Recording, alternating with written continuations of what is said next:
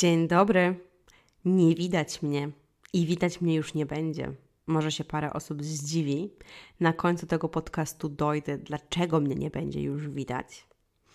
Ale zmienia się zasadniczo forma mojej wypowiedzi. YouTube'a nie będzie, będą podcasty. Dla mnie był to bardzo intensywny rok, jak do tej pory. To znaczy, wiecie, no, podróżowałam i byłam, wiecie, na trzech kontynentach w tym roku już, i potem jeszcze organizowałam swój ślub, i potem jeszcze zaczęłam pracę starą, nową, i łączę teraz pracę na etacie z moją firmą, więc jest to trochę wysiłku. I troszeczkę zjechałam swoje baterie, e, przyznaję się. I stąd też pomysł na ten podcast. Mm, bo ostatnio dochodzi w moim życiu do pewnych zmian i takich odkryć. I o tych odkryciach chciałabym Wam powiedzieć. I te odkrycia zaczęły się już podczas mojej właśnie tej podróży siedmiomiesięcznej. Bo będąc w drodze i mając tylko jeden plecak, ciągle uświadamiałam sobie, jak ja tak naprawdę mało potrzebuję. Nagrałam o tym jeden odcinek na temat minimalizmu, więc nie chciałabym się tu powtarzać, ale generalnie doszłam do takich wniosków, że przez całe moje życie, naprawdę przez całe moje życie, odkąd mam jakieś 16 czy 17 lat, myślałam, że muszę się malować. I byłam święcie przekonana, że jak wychodzę z domu bez makijażu, to każdy będzie, wiecie, tak się patrzał i będzie mówił, że oj, ale nieładna. nie wiem, nie wiem, co ja sobie po prostu wkręcałam, ale no pochodzę z małej miejscowości i w małej miejscowości, która się nazywała Wólka Gościeradowska, czyli to jest mała miejscowość pod Kraśnikiem na Lubelszczyźnie, więc to jest, no powiem Wam, e, bardzo, bardzo, bardzo... E, e że tak powiem, no, oldschoolowa miejscowość polska po prostu. No i tam, wiecie, tam dziewczyny na wsi właśnie się zawsze malowały, nie? I ja się zawsze czułam, no trochę tak, no dobra, no to ja też muszę w takim razie, bo wiecie, no trzeba jakoś wyglądać, nie? tak samo mi się zawsze wydawało, e, że e, muszę kupywać sobie często nowe ubrania. no bo nie wiem, tak trochę było chyba na wsi, nie wiem czy tak dalej do tej pory jest, ale jak ja mieszkałam na wsi, to takim pokazaniem statusu właśnie było to, jak się wygląda. Szczególnie wiecie, w takim młodym wieku, kiedy jest się tą nastolatką, to wiecie, to, to było tak, że nawet dzieckiem, nie? To było tak, że wiecie, że przed każdym e, świętem wszystkich świętych, to będzie 1 listopada, już niedługo, trzeba było mieć nowy płaszczyk. Nie, nie wiem dlaczego, ale co, co roku naprawdę moja mama kupowała mi albo nową kurtkę, albo nowy płaszczyk. Nie ogarniam dlaczego. E, wydawało się też zawsze, że wiecie, jak się jedzie do rodziny właśnie na święta, to trzeba sobie, nie wiem, kupić nową sukienkę. I dużo było takich właśnie rzeczy dotyczących wyglądu, że mi się wydawało, że muszę. No i właśnie teraz odkryłam w wieku prawie 30 lat, że ja się nie muszę malować. I teraz pracuję w Zurichu, w banku i mój makijaż jest bardzo, bardzo, bardzo minimalistyczny, bo nawet zauważyłam, że moje koleżanki w banku się też często nie malują. Nie mówię, że wszystkie, ale dużo z nich, e, no rzęsy sobie może pomalują, albo nawet zrobią permanentny makijaż na rzęsy i to tyle tego makijażu.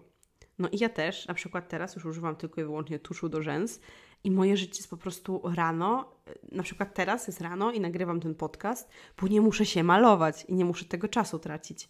Więc odkrycie dla mnie, że nie muszę mieć nowego płaszczyka na święta, e, na wszystkich świętych, ani nowej sukienki na Boże Narodzenie, ani e, malować się na co dzień, e, było naprawdę wielkim improvementem w moim życiu. I takim, nie wiem, no takim po prostu spuszczeniem powietrza, takim wiecie, a to już tego nie muszę jednak. E, niesamowitym doświadczeniem był też mój ślub. I e, powiem Wam szczerze, że ostatnio zaczęłam oglądać zdjęcia z mojego ślubu i mi było smutno, że ja biorę ślub tylko raz. W sensie, no, mam nadzieję, że biorę tylko raz. E, nie zapowiada się na to, żebym grała go więcej razy, bo póki, póki co jeszcze jestem szczęśliwą mężatką. Ale przedsięwzięcie ślubu wiąże się z milionem rzeczy, co się wydaje ludziom, że muszą. E, zacznijmy od zapraszania w ogóle na ślub, nie?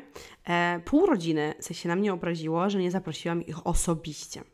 No ale wiecie, nie mieszkam w Polsce, więc no trudno by było mi ten czas poświęcić na pojedyncze zapraszanie każdego gościa.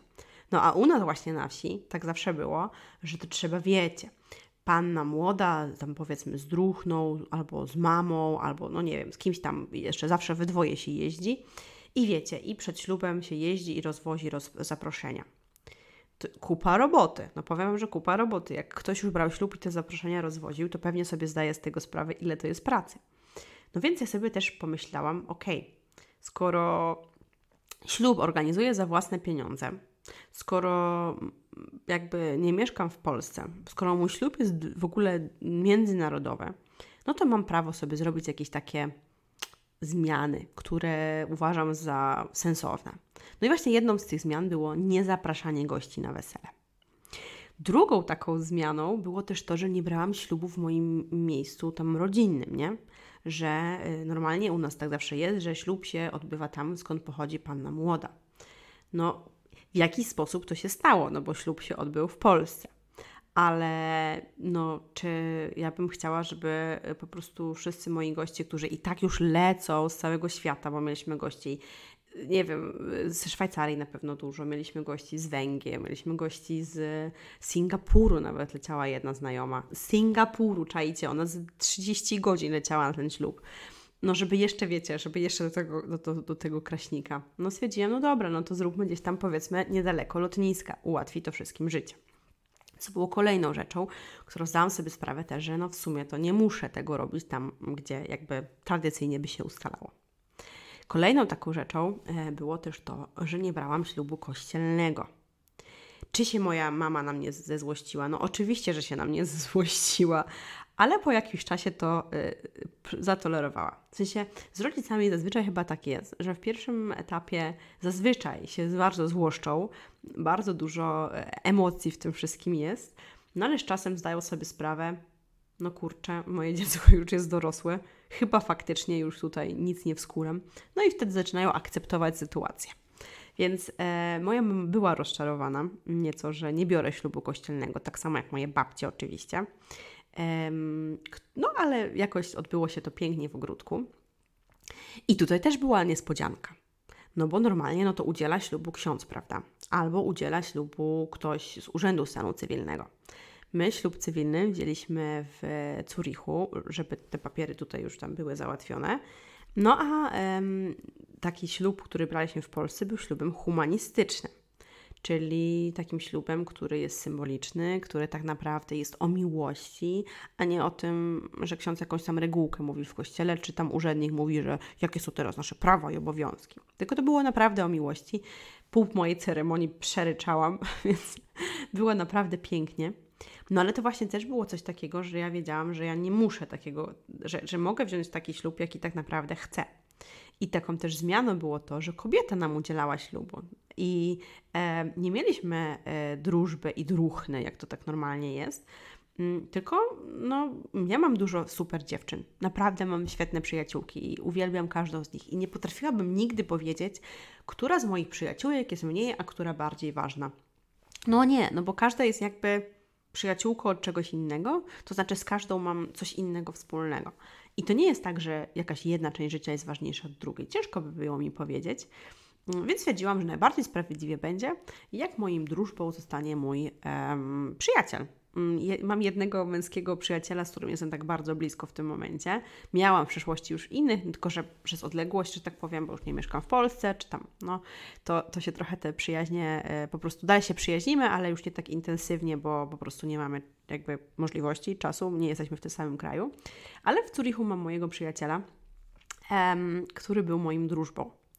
I to też jest e, tutaj po prostu, e, wiecie, e, jak taki ślub polski, jakby nagrywał ktoś wesele, taki wiecie, jest taki serial na Netflixie teraz o polskim ślubie i tam wiecie, i tam rozstrzygają te rodzinne afery i tak dalej, nie? To ja bym mogła nagrać taki ślub o tym, taką, taką parodię, wiecie, bo mój na przykład drużba, nie to, że nie było to już kościelny ślub, to mój drużba jeszcze był, e, jest byłym muzułmaninem, w tym momencie ateistą, uchodźcą, no i facetem, nie? I nie jest gejem, to, to już uprzedzam, bo pewnie dużo ludzi sobie tak pomyśli. No i wiecie, i, i to, to byłoby wiecie, jakby moja babcia to wszystko wiedziała, no to też by się pewnie trochę zaczęła martwić, nie? No bo wiadomo, konserwatywna Polska i tak dalej. No ale jakoś, jakoś e, jakby ten był naprawdę świetnym drużbą i to też było dla mnie takie, e, nie wiem, spuszczenie powietrza, takie, taki relaksik, że no ja nie muszę decydować się teraz na jedną koleżankę, skoro tak naprawdę mm, no, nie wiedziałabym, którą wybrać.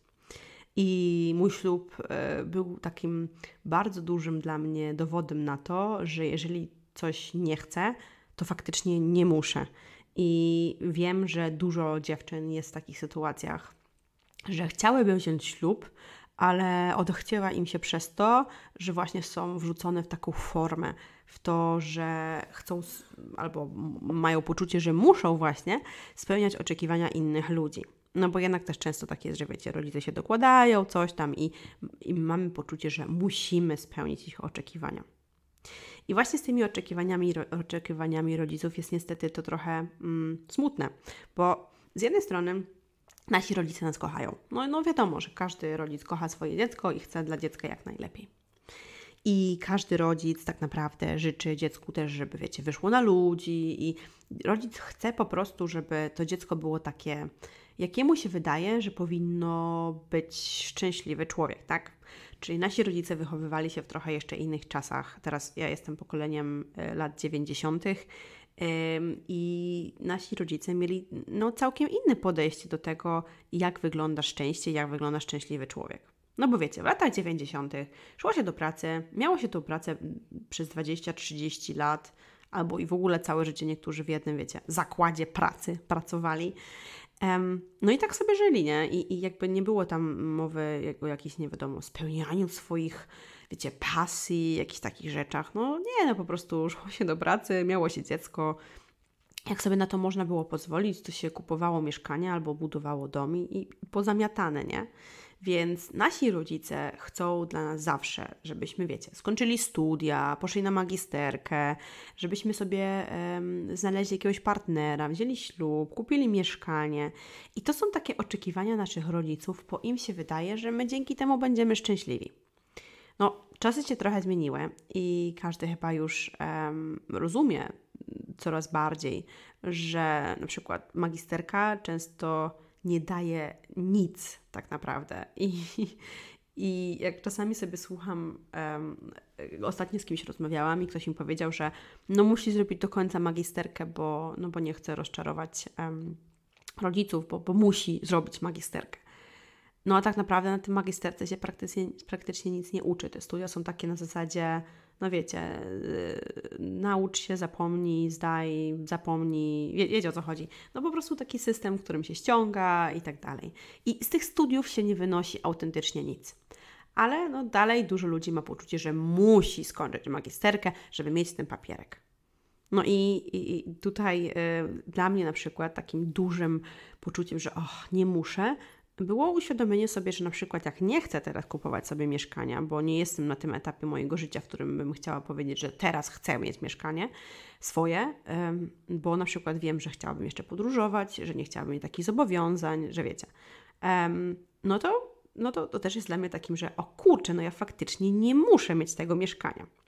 I co też na przykład dla mnie było takim dużym odkryciem, tak, dla mnie odkryciem, może Wy to już odkryliście sobie wcześniej, ale u mnie też tak zawsze było, że ja miałam zawsze poczucie, że ja zawsze muszę pracować, że co miesiąc muszę mieć jakiś przychód pieniędzy.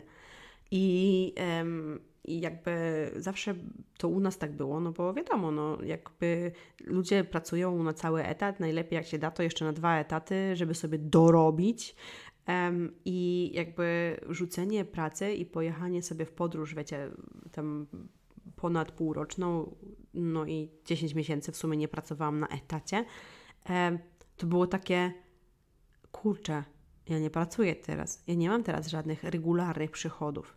Miałam, wiecie, tam moje oszczędności, moje inwestycje, które tak naprawdę to wszystko sponsorowały, no, ale nie miałam żadnego przychodu.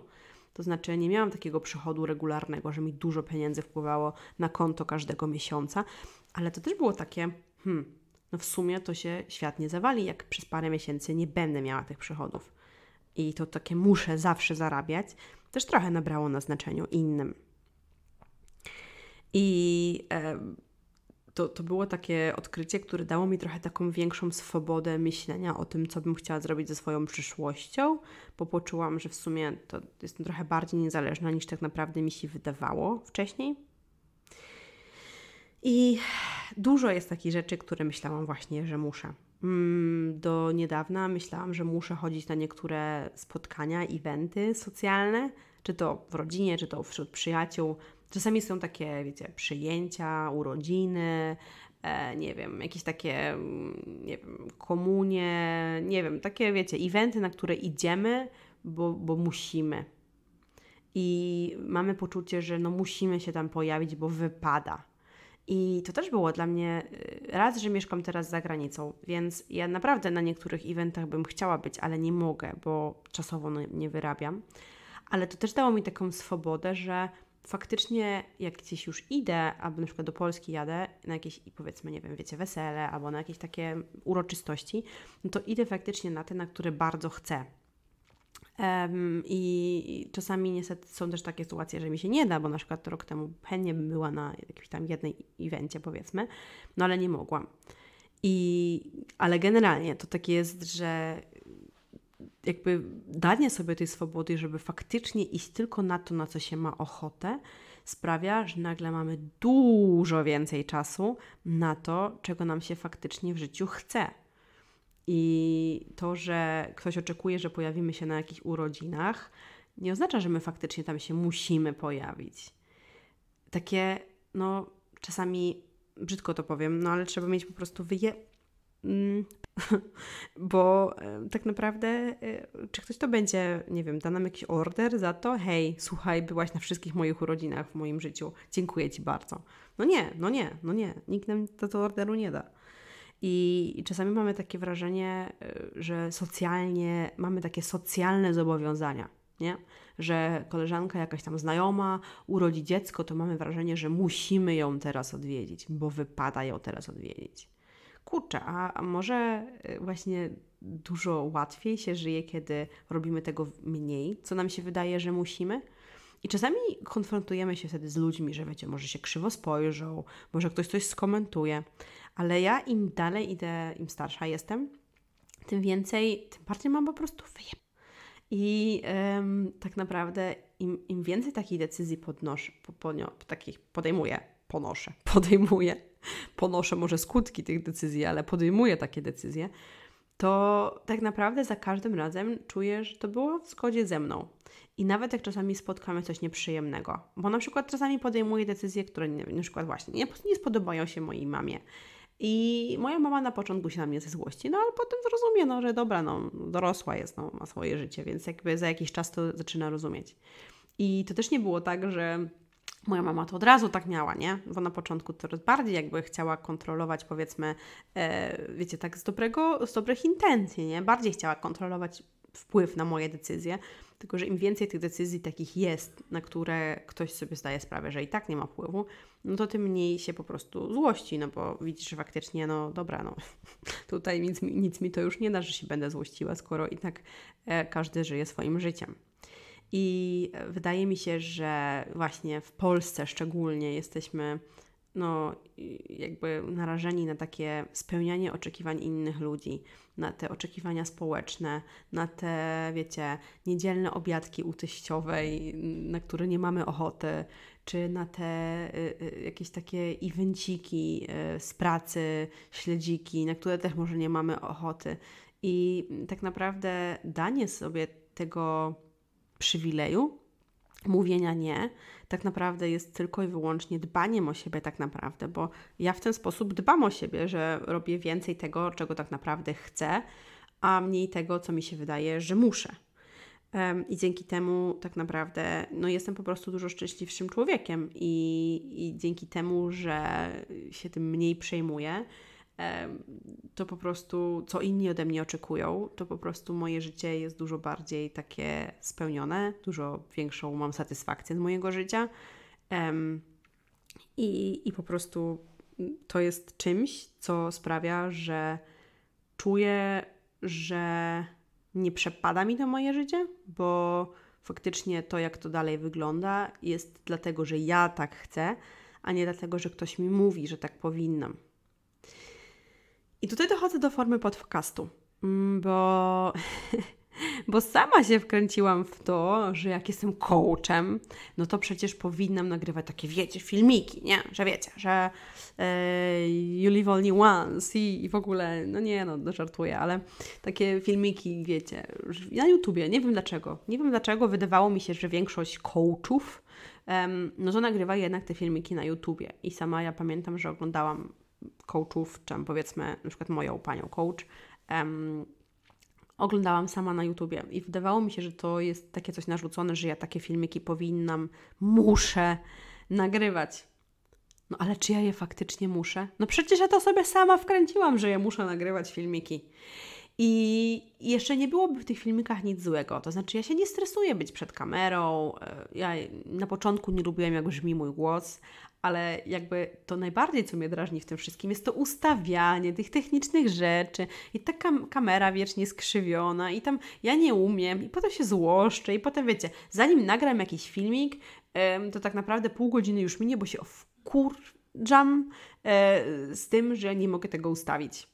Więc przy ostatnim wideo, kiedy zaczęłam go nagrywać, kiedy nie, po prostu spędziłam pół godziny na czymś bez sensu, stwierdziłam, no ale słuchaj stara, ty tego też przecież nie musisz. I o tyle, o ile lubię z Wami rozmawiać i lubię Wam przekazywać moje przemyślenia i lubię różne triki, tipy i tak dalej Wam przekazywać, które znam i może ułatwią Wam w jakiś sposób życie, o tyle stwierdziłam, że chciałabym właśnie zmienić formę tego, z jakiś sposób z Wami rozmawiam. I po pierwsze, chciałabym to zmienić e, w taki sposób, że to będzie podcast, a po drugie, chciałabym to zmienić na zasadzie, że to będzie trochę więcej moich przemyśleń, a mniej rzeczy, które są tylko i wyłącznie z książek, bo do tej pory miałam wrażenie, że no ale co ja tu Wam będę mówiła y, w ogóle, jakie tu jest moje zdanie? Zazwyczaj mówiłam Wam po prostu to, co gdzieś tam wyczytałam, że ktoś mądry mówił. Ale doszłam do wniosku, no że przecież ja też mogę mieć swoje zdanie i mogę się tym moim zdaniem dzielić. Dlatego teraz będziemy rozmawiały sobie w formie podcastu, a czy to będą monologi i dialogi, bo będę miała niedługo gości. Ale będzie dużo więcej po prostu przemyśleń, będzie trochę więcej prywaty, będzie trochę więcej luzu, bo nie chciałabym, żeby to było, wiecie, jakimś oficjalnym wykładem, którego słuchacie, tylko wiecie, no włączcie sobie mnie do sprzątania i tyle. No i taki mam teraz plan. I powiem już teraz, że nie muszę nagrywać filmików na YouTubie, kiedy ustawianie kamery i tych technologicznych rzeczy mnie po prostu drażni.